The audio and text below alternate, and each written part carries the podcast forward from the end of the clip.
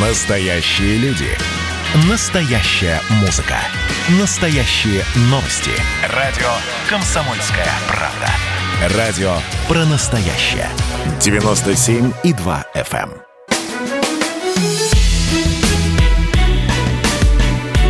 Бофт знает. Иван Панкин и Георгий Бофт, известный российский журналист и политолог с вами. Здравствуйте, Георгий Георгиевич. Здравствуйте, Иван. Непривычно, как-то вот нет вас на мониторе передо мной, я вас не вижу, к сожалению, и вот какой-то у меня диссонанс, не очень удобно, скажем так, но я попробую поправить эту ситуацию. А, Я вам фотографию пришлю по почтой, чтобы вы ставили в рамочке. Вот сразу видно, что вы старпер, извините, пожалуйста. Есть же мессенджеры, что через почту-то слать? Ну вот, ну в Фейсбуке мы с вами переписываемся, там киньте, WhatsApp, например. Ну, так скачайте из Фейсбука. Вы умеете скачивать из Конечно, Фейсбука умею. фотографии? Знаете, можно еще проще поступить. Просто вот я Google открываю сейчас. Георгий Бофт, и, пожалуйста, ваша фотография. О, вот и Самый прекрасно. простой способ, Георгий Георгиевич. Я А, рад, что вы такой находчивый. Да не говорите-ка. Георгий Георгиевич, вот главную тему этой недели я определил достаточно своеобразную. Ну, на мой взгляд, она главная тема этой недели. А, а это избрание нового президента Молдавии. Выбрали Почему? женщину, Майю Санду. Ну, как мне кажется, тут любопытно порассуждать о том, что, в общем, еще одну страну на постсоветском пространстве можно вычеркнуть из орбиты российского влияния. Или нет? Разве Вы это- знаете, вы знаете, несколько лет назад я был в Молдавии э, с дружеским визитом. Вот. С и- дружеским? Вас не выставили из аэропорта, как в свое время? Нет, нет, вы- вы из аэропорта Дарью меня не, Асламову. Меня не выставили из аэропорта, но меня там минут 10 допрашивал пограничник, с какой целью я приехал. А вы, кстати, Георгий Георгиевич, вас в Польше активно допрашивают, вот в Молдавии. Вы, может быть, с Да. вами что-то не то, да? Вот меня вот нигде особенно тщательно не допрашивают, сразу Ну, пропускают. а ко- кому вы интересно-то вас допрашивать? Действительно, что это я? Вот по- будете вести со мной долго передачу, и вас тоже начнут Да допрашивать. я уже думаю сливаться с этой темой. Сколько ведем-то уже с вами, Георгий Георгиевич? Уже года Да, два, по-моему. Не, но с другой стороны, допрос на границе – это признак, э, в общем, какого-то признания, почета и уважения. Ну так вот, когда он меня допрашивал, этот молдавский пограничник, с какой целью я приехал, я приехал выступить перед коллегами там э, тоже журналистами и какими-то общественниками, которые там захотели послушать, э, как мы живем. Вот. А, И я понял, что тогда уже мы ее потеряли, а президентом тогда уже был Дадон. Но, в общем, э, никакого российского влияния такого уж там э, не было видно. Видно было, что э, республика это дрейфует э, в сторону от нас, и живет она уже совершенно не постсоветскими проблемами, а смотрит в основном на Европу. И вот этот номинальный Дадон, который был во главе президентской власти, который, в общем, в Молдавии второстепенный, это же парламентская республика, он никакого перелома в этом плане не оказывал. И дружеские отношения с Россией, которые были у него лично, э, в общем, э, ну, как-то э, простой молдавский обыватель не почувствовал. Э, Зато он почувствовал, что Евросоюз – это мощная сила, в том числе финансовая. Туда можно поехать на работу, получив румынский паспорт легко довольно.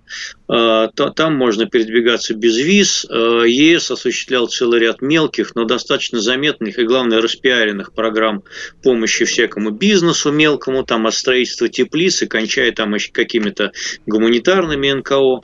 Вот. А мы на этом фоне затерялись. Поэтому, в общем, это уже произошло давно. Э, Это просто лишь констатация э, вот этого факта. И при этом я не думаю, что э, эта женщина Санду будет как-то особенно резко выступать, типа как вот литовские там или латышские, литовские женщины-премьеры в последнее время, или эстонская президентша. Э, Я думаю, что это не будет в таком э, смысле происходить. Ну, она же, да, она сторонница европейской интеграции. Вот я читаю э, выдержки из ее интервью. Кстати, любопытный момент, интервью она давала. Если российским, то либеральным э, изданием, вот, например, телеканалу «Дождь», в том числе сразу же дала, на BBC, разумеется, э, российскому BBC. Вот. И украинцу Гордону, украинскому журналисту Дмитрию Гордону, она в том числе дала интервью. А, из него, любопытно, из него я любопытные моменты узнал. Например, она считает своего предшественника Дадона лживым политиком, пришедшим к власти при помощи беглого олигарха Плохотнюка. Ну, вы помните эту историю, да? Санду да. настаивает на том, что президент извлекает выгоду из различных незаконных экономических видов деятельности, в частности, контрабанду сигарет из Приднестровья. В общем, ну, разумеется, Дадон все это отрицает. И она выступает за территориальную целостность Украины. Сразу понятно, о чем речь. Де-факто Крым российский, юридически непризнанный. Это говорил Дадон, но она считает, что а, Молдова и Украина находятся в одной геополитической связке. Вот. Ну, на мой взгляд, это все очень тревожно. Ну, в общем, э, можно сказать, что э, та потеря, которая затянулась э, в Молдавии, Молдовы, да, затянулась с президентством Дадона, она сейчас просто реализуется. Это не сенсация, к этому все давно шло, и к этому надо было быть готовым. Наши начнут давить, чтобы мы ушли из Приднестровья, и Приднестровье воссоединилось с Молдавией вновь на естественных условиях Э, который Кишинев продиктует. К этому тоже надо быть готовым. Слушайте, а растолкуйте, пожалуйста, какие проблемы у Приднестровья с Молдовой? Вот э, какие проблемы у Абхазии с Грузией, я понимаю. Я был ну, в Абхазии и в Грузии. А вот ну, проблемы... ну, какие там проблемы у приднестровцев э, с молдаванами? Проблемы при, примерно те же, что у жителей Донбасса с э, жителями Западной Украины. Они в основном культурно-языковые. И все? Только в этом дело? И они ну, готовы только из-за этого оставаться непризнанными. Они уже 30 лет в этом статусе живут. Не надоело? Все пытаются ну, к России присоединиться, кстати, с 2008 ну, в общем, года. Да. В общем, да. В общем, да. По большому счету, да. А, ну и э, понимаете как? А, ну, все равно, все равно сказать, а какие вот разногласия у армян карабахских и Азербайджана? Ну, никаких же, да? Какие у них разногласия? Вот так вот, кроме территориальных. Не, ну там народ горячий, и тот, и другой. Там-то мне понятно. И плюс там религия. Одни мусульмане, другие христиане. Вот тут как раз-таки все ясно. Вы молдаван не видели. Э, меня чуть не побили один раз. Ну, правда, в советское время эти горячие молдавские парни. Вот. А, а так сказать, вы заблуждаетесь по поводу того, что они такие тихие, скромные. А я не сказал, что они тихие, и скромные. Я сказал, что те горячие. Я не знаю, кстати, и какие эти, молдаване. И эти тоже достаточно горячие. Но эти тоже достаточно горячие. А хорошо, а у нас что, горячих э, таких на нашей э, российской территории нет, что ли? Ну, с Азербайджаном я бы не сравнивал, кстати говоря. Ну, хорошо. И с армянами а тоже, кстати. А солнцевские, а солнцевские и бутовские, например, э, что их может разделять? Дела давно минувших дней, предание старины глубокой. А вот какие-то страны еще находятся в той стадии, знаете. Ну хорошо, это, это принимается за аргумент. Любопытный момент. Вы верите в слухи о том, что она лесбиянка, кстати, это Майя Санду? Потому что упорно об этом заявляют. Ей там далеко за 40, она не замужем, детей нет. Вот. Я не виделся, я не виделся с ней как-то вот. Ну вы же так... читали, вы, я, я, как вы к слухам относитесь к этому? Вот ну что там, что там читать, что там читать? Понимаете, это э, если ты встречаешься с человеком, то сразу это как бы видно. А так э, трудно сказать на основе каких-то текстов. Понимаете, у нас э, все лесбиянки тогда будут, э, кто в политике занимается, в политику пришел из женщин. Так вот, не знать, что у Меркель есть муж, можно сказать, что и она лесбиянка, да. Ну хорошо, кстати, можно ли сравнивать ее с, с Меркель? Меркель уже сколько лет в политике? Это мощнейший или, политик. Или, или, если мы пойдем считать мужчин, которые не женаты, да, это же вообще нас может, очень далеко может завести, правильно? Мы не будем этого делать. Ну хорошо, не будем. Э, за что, почему ее выбрали, как вы считаете? Только лишь потому, что она вот не замужем, живет в Кишиневе в двухкомнатной квартире площадью 74 квадратных метра. И вот она в интервью Гордону как раз заявила, что не намерена переезжать э, в случае избрания, это она еще до выборов сказала, чтобы не тратить деньги государства. И автомобиль у нее совершенно обычный, 2007 года выпуска, Toyota RAV4.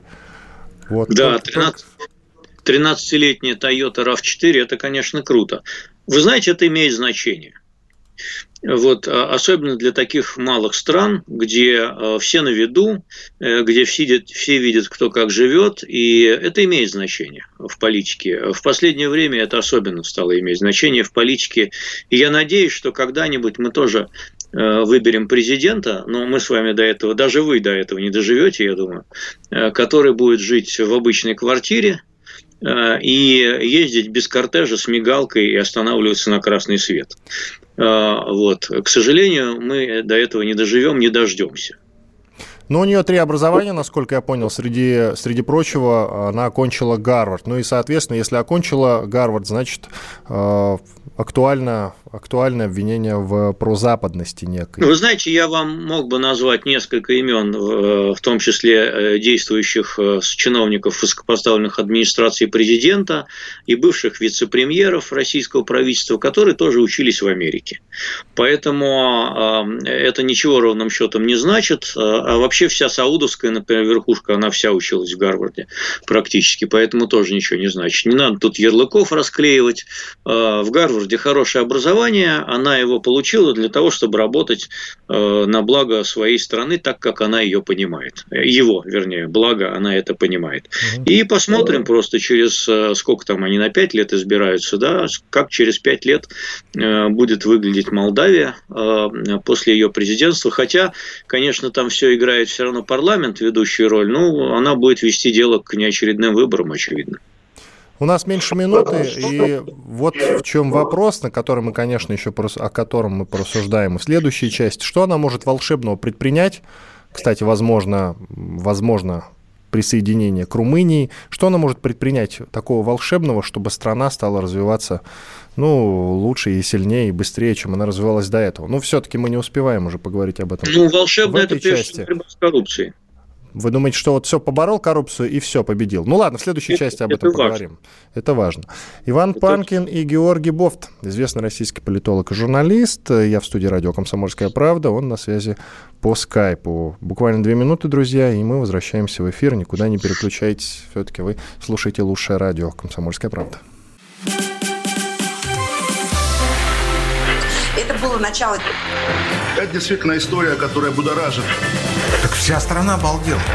И Россия родина слонов, она от океана до океана, да. И мы, мы всегда правы, мы никогда не сдаемся. И самое главное, что же будет дальше? Комсомольская правда. Это радио.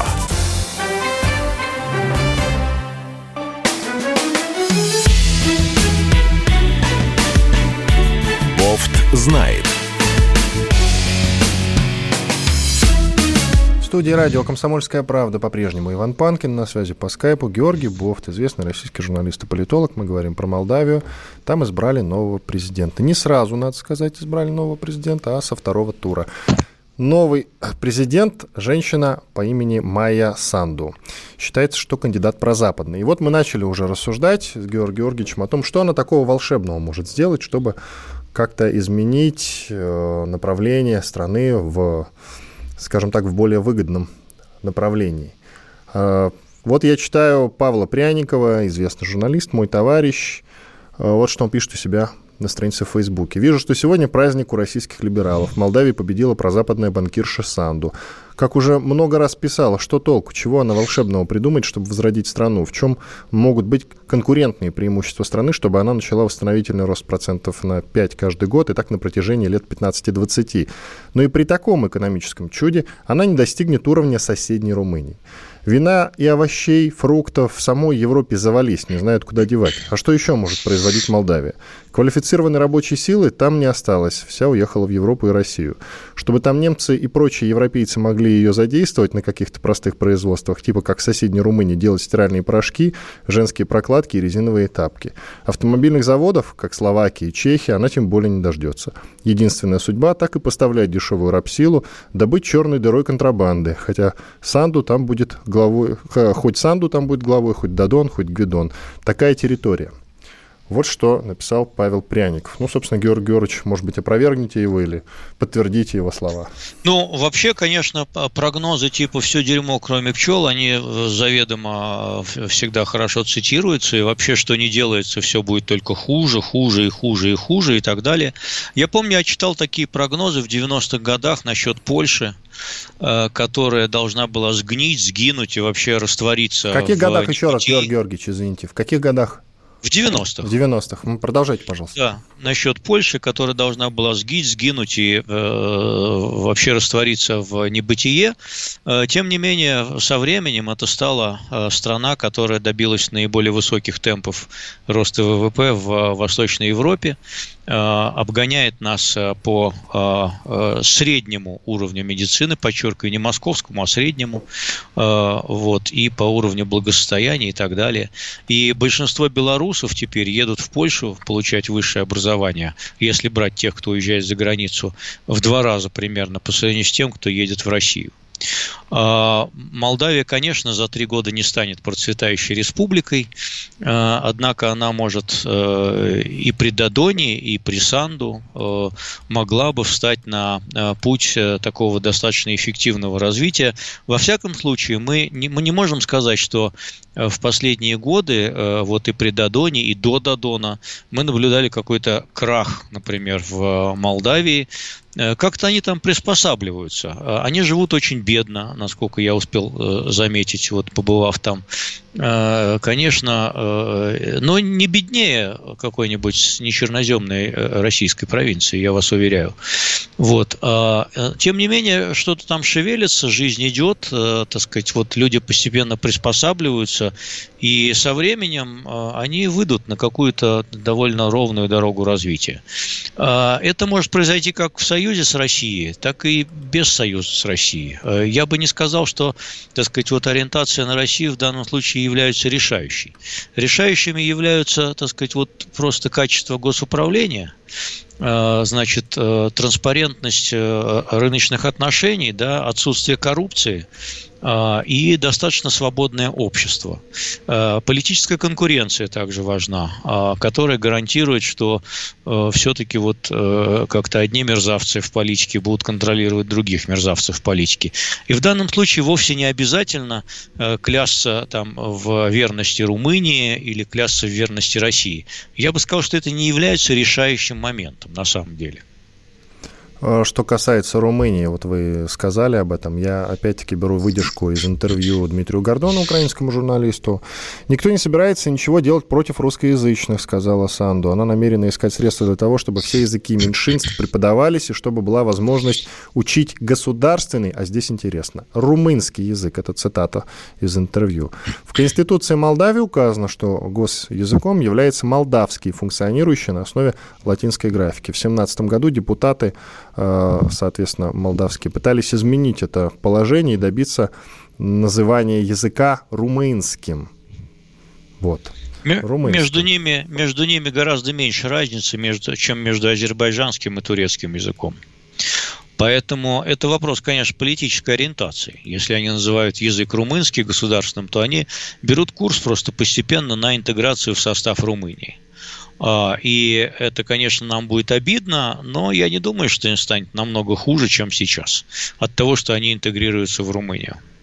Ну, кстати, а они интегрируются в Румынии? Есть в этом какая-то логика? Я помню, что в конце десятых годов я слышал информацию, ну, была такая информация, ну, то есть это год примерно 2008-2009, что Румыния является самой бедной европейской страной. Так оно и было. Потом просто появилась Украина и опередила всех очень быстро. Нет, но, но это, не, это, не, это не так. Самой бедной европейской страной все-таки является Албания. А, вот. А, а Румыния, да, она и сейчас является среди беднейших европейских стран, но тем не менее ситуация в Румынии не ухудшается. Она так вот бедной была и остается бедной, но не, не падает дальше. Но интеграция, вот. как вы считаете, будет интеграция или не будет интеграции? Я, дум, я думаю, что вполне может быть эта интеграция вполне может быть, и вполне... А, они по факту уже интегрировались, понимаете, молдаване, молдавские граждане, многие и чисто прагматических соображений стремятся получить румынский паспорт. И это сделать очень Но нетрудно. это чтобы быть гражданином ЕС, разумеется. Ну, тем не менее, это значит, что в душе они не видят какой-то особой большой ценности от того, чтобы быть именно э, гражданином бывшей Молдавской Советской Социалистической Республики. Они хотят быть э, гражданами Румынии, ну и ради бога. Я не вижу, не вижу в этом большой трагедии, если они возьмут и объединятся с Румынией, на самом деле. Вот э, трагедия будет, на самом деле, для Приднестровья, где живет русскоязычное население, которое в состав Румынии вовсе не хочет интегрироваться. И с этим, конечно, надо будет что-то делать. То, что Санду э, говорит э, нежные слова в адрес так сказать, русскоязычных, это хорошо, но надо будет посмотреть на практике, как она будет проводить свою политику, не, не выльется это в, в репрессии в отношении э, национального меньшинства, в данном случае русскоязычного. А даже если выльется, что мы сможем сделать?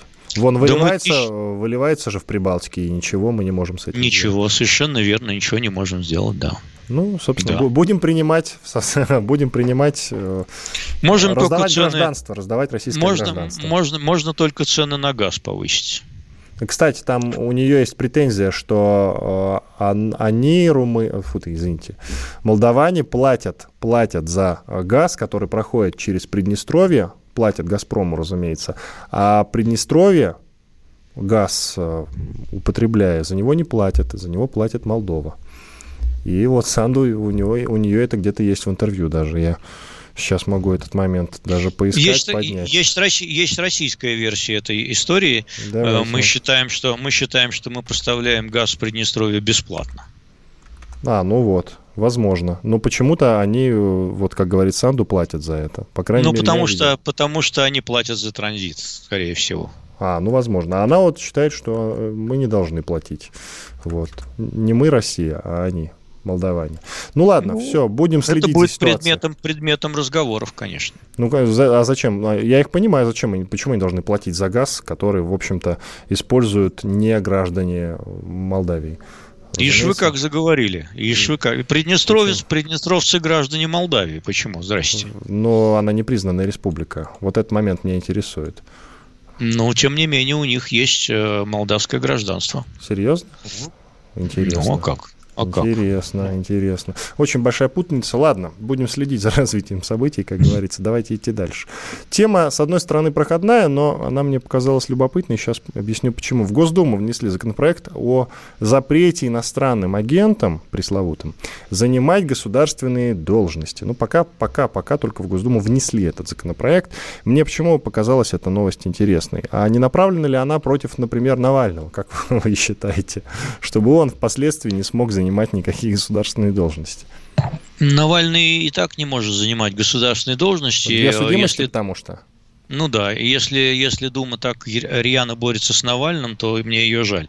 Я думаю, что на самом деле это просто очередная реакционная волна, и э, Дума э, борется таким образом против всей оппозиции, поскольку э, при расширительном толковании политической деятельности у нас иностранным агентом, а также лицом аффилированным с иностранным агентом можно объявить любого неугодного политика. Что и будет делаться, я думаю. А, ну, тем самым Дума просто закрывает всякие легальные пути для оппозиции значит, э, как-то вот э, быть оппозицией. А, ну Поэтому... вот, в общем-то, я, в принципе, я вектор-то угадал правильно, собственно, что это для, да, для оппозиции это делается. Да.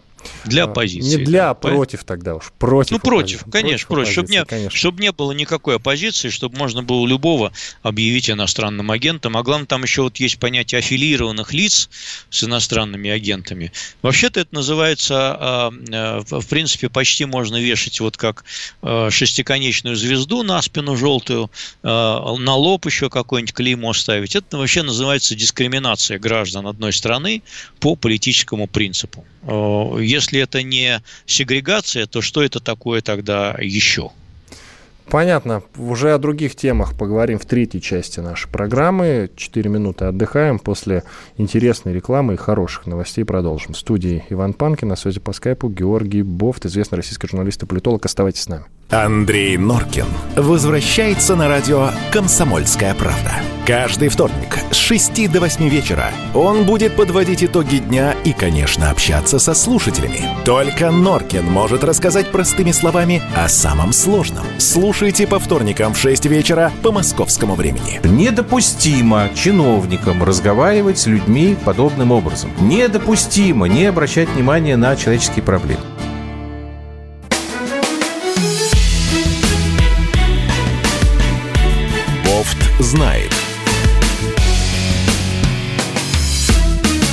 Да, по-прежнему с вами Иван Панкин и Георгий Бофт, известный российский журналист и политолог. Георгий Георгиевич, давайте продолжим. Угу. В Москве задержан аудитор счетной палаты Михаил Мень. Вы должны помнить этого человека, потому что Михаил Мень в свое время занимал должность главы Ивановской области, потом работал в Минстрое, руководил Минстроем, министром был, по-моему, да? Ну, не, не, не должен, конечно, но помню. А почему не должны? Хороший человек же. Ну, хороший, думаете? Но видите, он как его обвиняют в том, что он проворовался. Ну что, а Фургала тоже обвиняют, а вон, смотрите, Хабаровск до, до сих пор бастует по этому поводу. А в Иваново никто не вышел в защиту Мэнин. Ну, он давно давно этот регион, с 2005 по 2013, и его обвиняют сейчас, прямо вот сейчас его обвиняют, да. вчера его задержали в хищении 700 миллионов рублей из бюджета Ивановской области. Этот регион, я еще раз повторюсь, он занимал, он руководил этим регионом с 2005 по 2013 год. Немало, кстати, 8 лет. Немало. Угу, да, немало. Э, он любопытен еще и тем, что его отец известный священник Александр Мень, которого при загадочных обстоятельствах, очень загадочных, убили в, в 90-х годах, я не помню, в каком точно так, году. Так, так до сих пор не расследовали. Да, причем очень загадочная была история, прям, прям, прям, прям, почитайте, друзья, очень рекомендую, зачитайтесь, интересное дело. И его плохо расследовали потом, хотя лично Ельцин говорил, чтобы расследовали, но как-то вот не дорасследовали, непонятно кто и за что его убил. Но давайте теперь поговорим про Александра Меня, которого обвиняют в хищении как раз прямо сейчас. Любопытно-то что? Уже столько лет прошло. Он уже и главой Минстроя побывал, он сейчас вот уже поработал аудитором в счетной палате, и только сейчас прилетело. Как с Фургалом прям. А, и, кстати, накануне же был задержан глава Томска, мэр Томска, тоже за дела давно минувших дней. Вот скажите, вот это вот с чем связано? Что это за новый тренд такой? Чтобы о чем-то вспомнить? Ага, он же сейчас ну, занимал какую-то должность аудита, там, аудитор счетной палаты. Ну, э, Все очень что? просто. Давай. Все очень просто. Расскажите. Э, значит, во-первых, это преступление или дело уголовное, но не связано с мэром Томска никак. Это отдельная история. Во-вторых, те 700 миллионов рублей, которые ему вменяют э, как украденные, они были возвращены на самом деле а, значит, компании-наследникам, э, вот банкрот, когда Бройлер там какой-то получил эти 700 миллионов, они были возвращены в бюджет Ивановской области э, два года назад. 700 миллионов эти, и даже был, проводился в области опрос, на что их использовать. То есть сам факт как бы а, вот финансовых претензий, он уже отсутствует. И в-третьих, наконец, и в главных, а, это вообще не про 700 а, миллионов рублей. Это на самом деле борьба вокруг мусорной реформы и экологического оператора. Год назад Мень планировался в качестве руководителя этого экологического оператора, который должен был заниматься мусором. Вот. А потом он в счетной палате курировал, в том числе и мусорную реформу, и э, резко критиковал ее за э, допущенные нарушения э, коррупционного, скажем так, характера. Поэтому вся вот эта вот возня вокруг дел давно минувших, она на самом деле, мне кажется, направлена на то, чтобы не дать меню занять э, искомую должность э, человека, который бы руководил мусорной реформой. А как мы помним, еще недавно были перестановки на министерском уровне, и Минприроды покинул господин Кобылкин, э, который тоже курировал мусорную реформу, э, и э, ему вменяли, хотя не, открыто не вменяли, нет, но вот говорили, что якобы его сняли за то, что мусорная реформа провалилась.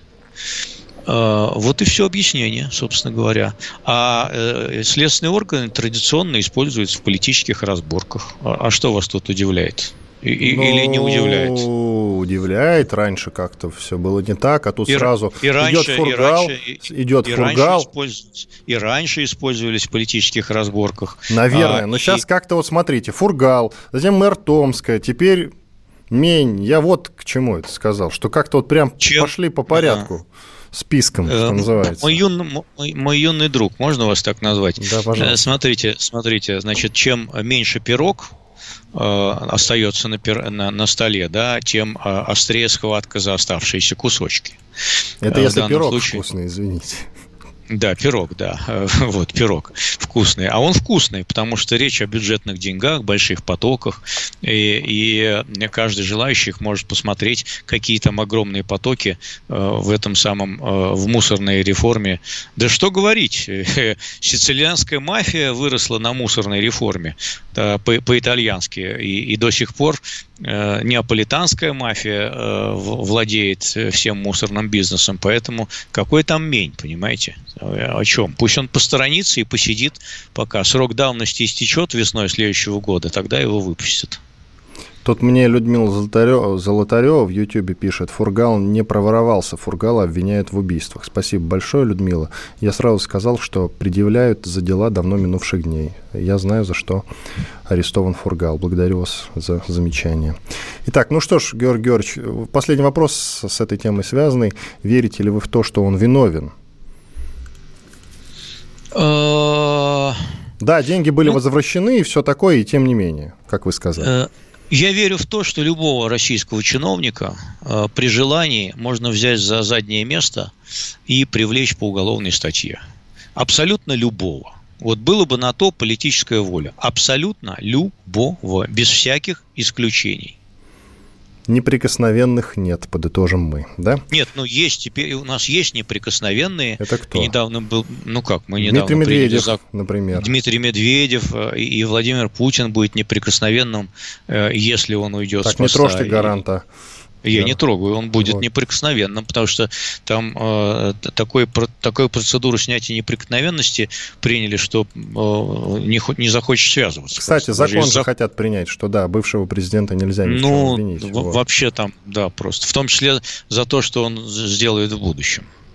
Да, серьезно, я не досмотрел да, этот момент. Вот если он уходит, там, например, Медведев ушел с поста президента, набедокурил где-нибудь, э, кого-нибудь там зарезал или, или убил вдруг, не, не дай бог, в так пьяном вы виде. на Дмитрия Анатольевича не наговаривайте, пожалуйста. Нет, вдруг, вдруг, гипотетически. Надо все рассматривать не, Никаких гипотетических ну, так вот, может. там снятие, там снятие с него с неприкосновенности будет такое, что мама не горюй вообще там просто скажет, ну, ну да ну, идите дальше убивайте просто, это легче будет. Уточню уточню, что Путин пока не инициировал отставку мнения счетной палаты, и, далее, и далее Путин, среди прочего, отметил, что у россиян много претензий к властям, причем, как правило, обоснованных.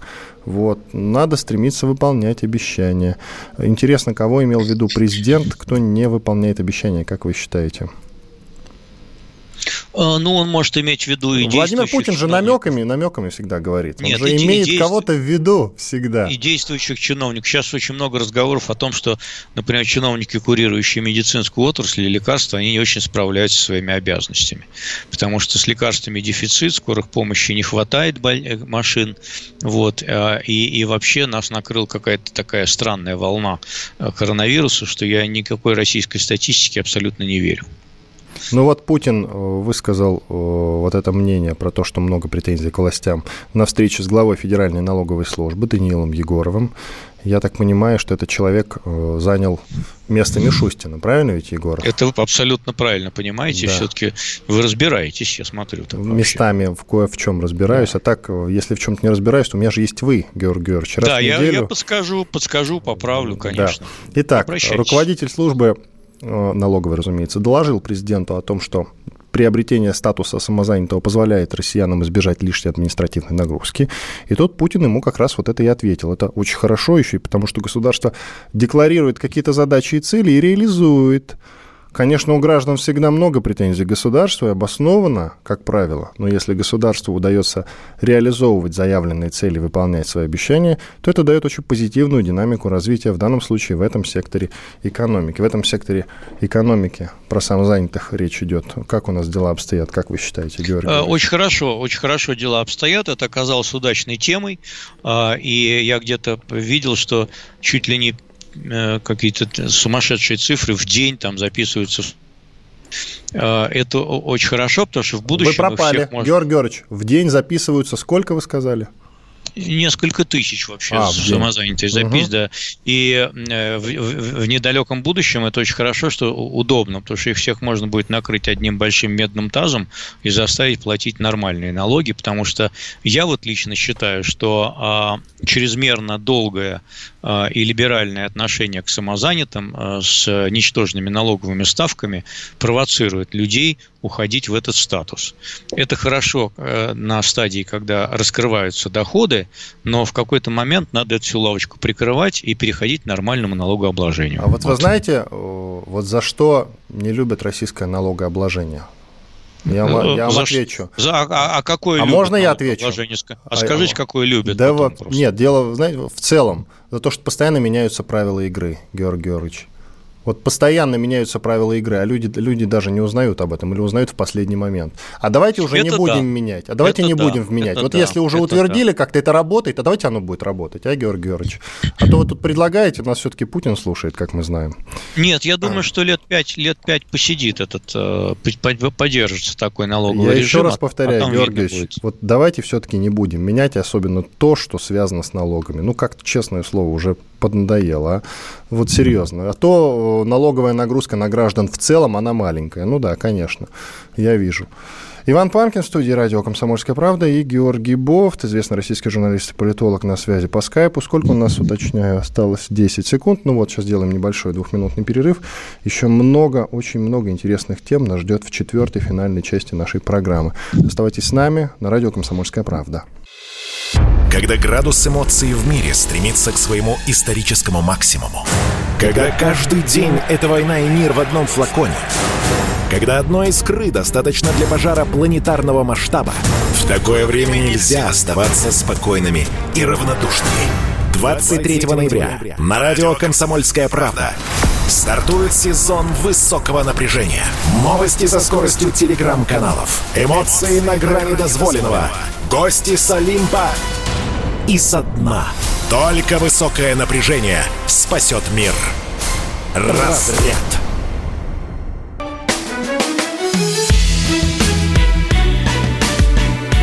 Бофт знает.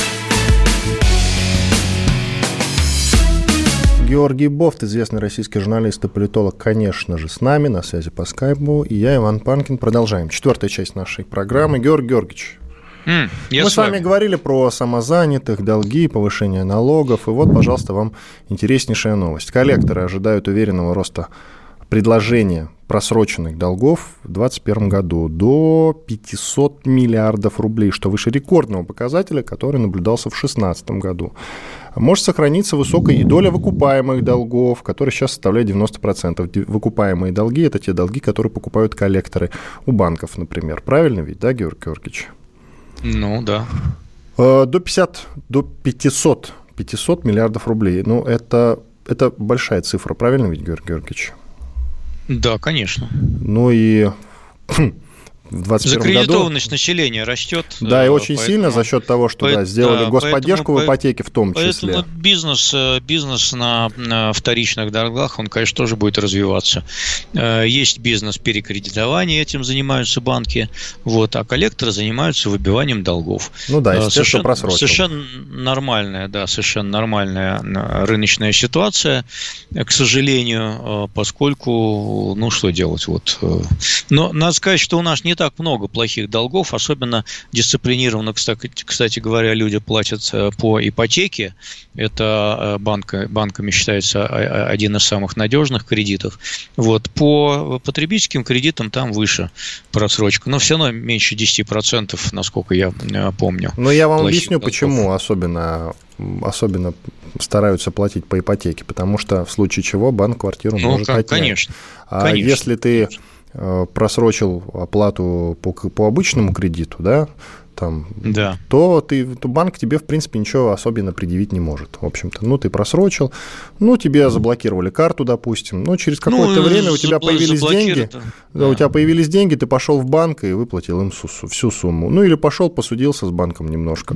Как правило, суд встает на сторону обычного человека, а не банка. Такие дела. Поэтому, да, конечно, дисциплини... более дисциплинированные люди – это те, которые платят ипотеку. Закладная на квартиру у банка остается. Ну, вот. Да. Но все равно эта цифра, вот эта цифра 500 миллиардов рублей, она меня пугает. Пугает она меня потому, что я вспоминаю 2008 год, а там как раз ипотечный пузырь-то лопнул, вспоминаете, да, в 2008 году. А сейчас в связи да. с господдержкой ипотеки, ипотека раздается направо и налево, она стала очень доступной по процентам, не произойдет ли это у нас? Вопрос. Нет, не произойдет. Э, у нас э, это все имеется не в таких масштабах. Вот, и э, тем не менее, в общем,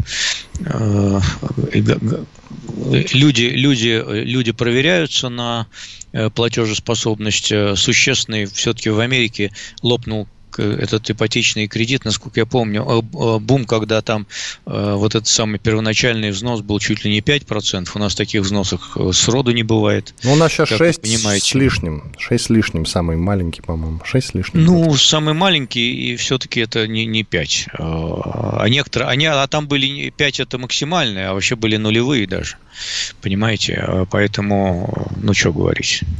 Нет, не такая ситуация. Ну что ж, хорошо, успокоили немножко народ. Идем дальше. Про аборт давайте поговорим. Аборты в России... А, ну вот, поясню. В Минздраве, в Минздраве интересная ситуация, значит. Аборты в России необходимо проводить только в специальных абортариях, которые будут находиться в ведении ФСИН, Федеральная служба исполнения наказаний.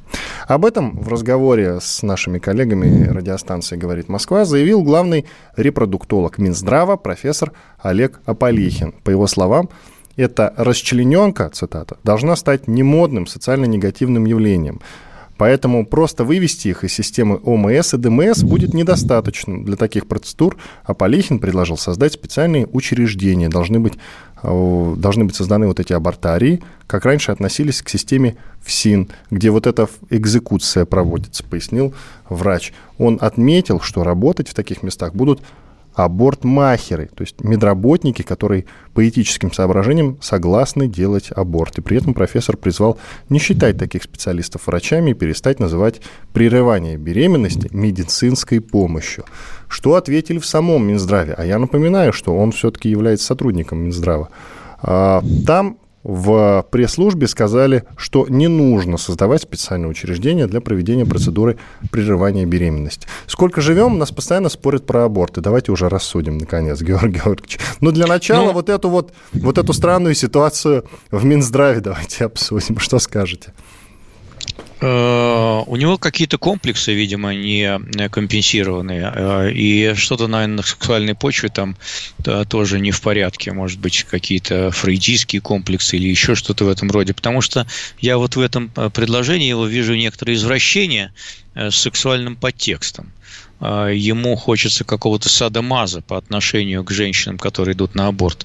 Мне кажется, что если все-таки э, в нашей стране политическое решение принято, что мы не в Америке и, значит, вот э, не, не запрещаем это на политическом уровне или не в католической Польше, например, где очень жесткие правила насчет абортов, тогда не надо э, заниматься унижением людей.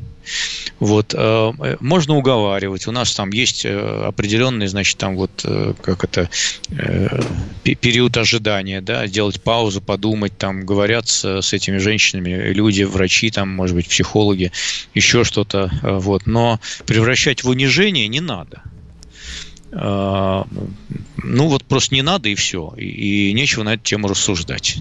Либо мы их разрешаем, да, либо мы их запрещаем. Э, не хотят их выводить из ОМС по очень простой причине. По, потому что э, число абортов э, велико, прежде всего, в малообеспеченных слоях населения. Эти люди с низким уровнем образования, там, просвещения сексуального и так далее и тому подобное. Вот. А также эти люди будут э, просто, ну, они будут бросать людей, э, бросать своих детей незаконно рожденных э, или делать подпольные аборты. Даже в Сталинском Советском Союзе делали подпольные аборты, понимаете, а уж сейчас ну, будут ездить по странам СНГ и делать там подпольные аборты где-нибудь, я не знаю, там, в той же Молдавии или еще где-нибудь в Белоруссии, например. Вот. Ничего это не даст. Поэтому э, другими методами надо заниматься. Э, то, же, то же самое сексуальное просвещение в школах, э, там, э, ну и так далее. Ну, что говорить, это все пройдено уже сто раз. Мы да. же все-таки не, не католическая страна, да. Если мы Православная. Э, сделали в свое время э, выбор, э, мы вообще светское государство. Э, если мы в свое время сделали выбор в семнадцатом году в пользу светского государства, пока его не изменив, значит, как-то надо так так и держаться этого выбора. Ну и любопытный момент, мы, правда, уже, конечно, не успеваем его обсудить, 20 секунд осталось, что вот этот скандал странен очень в благородном доме, что называется. Главный репродуктолог Минздрава говорит одно, в пресс-службе его слова полностью опровергают. Ну что ж, Иван Панкин и Георгий Бофт, известный российский журналист и политолог, были здесь, остались очень довольны. Всего доброго, до свидания. До свидания. Бофт знает.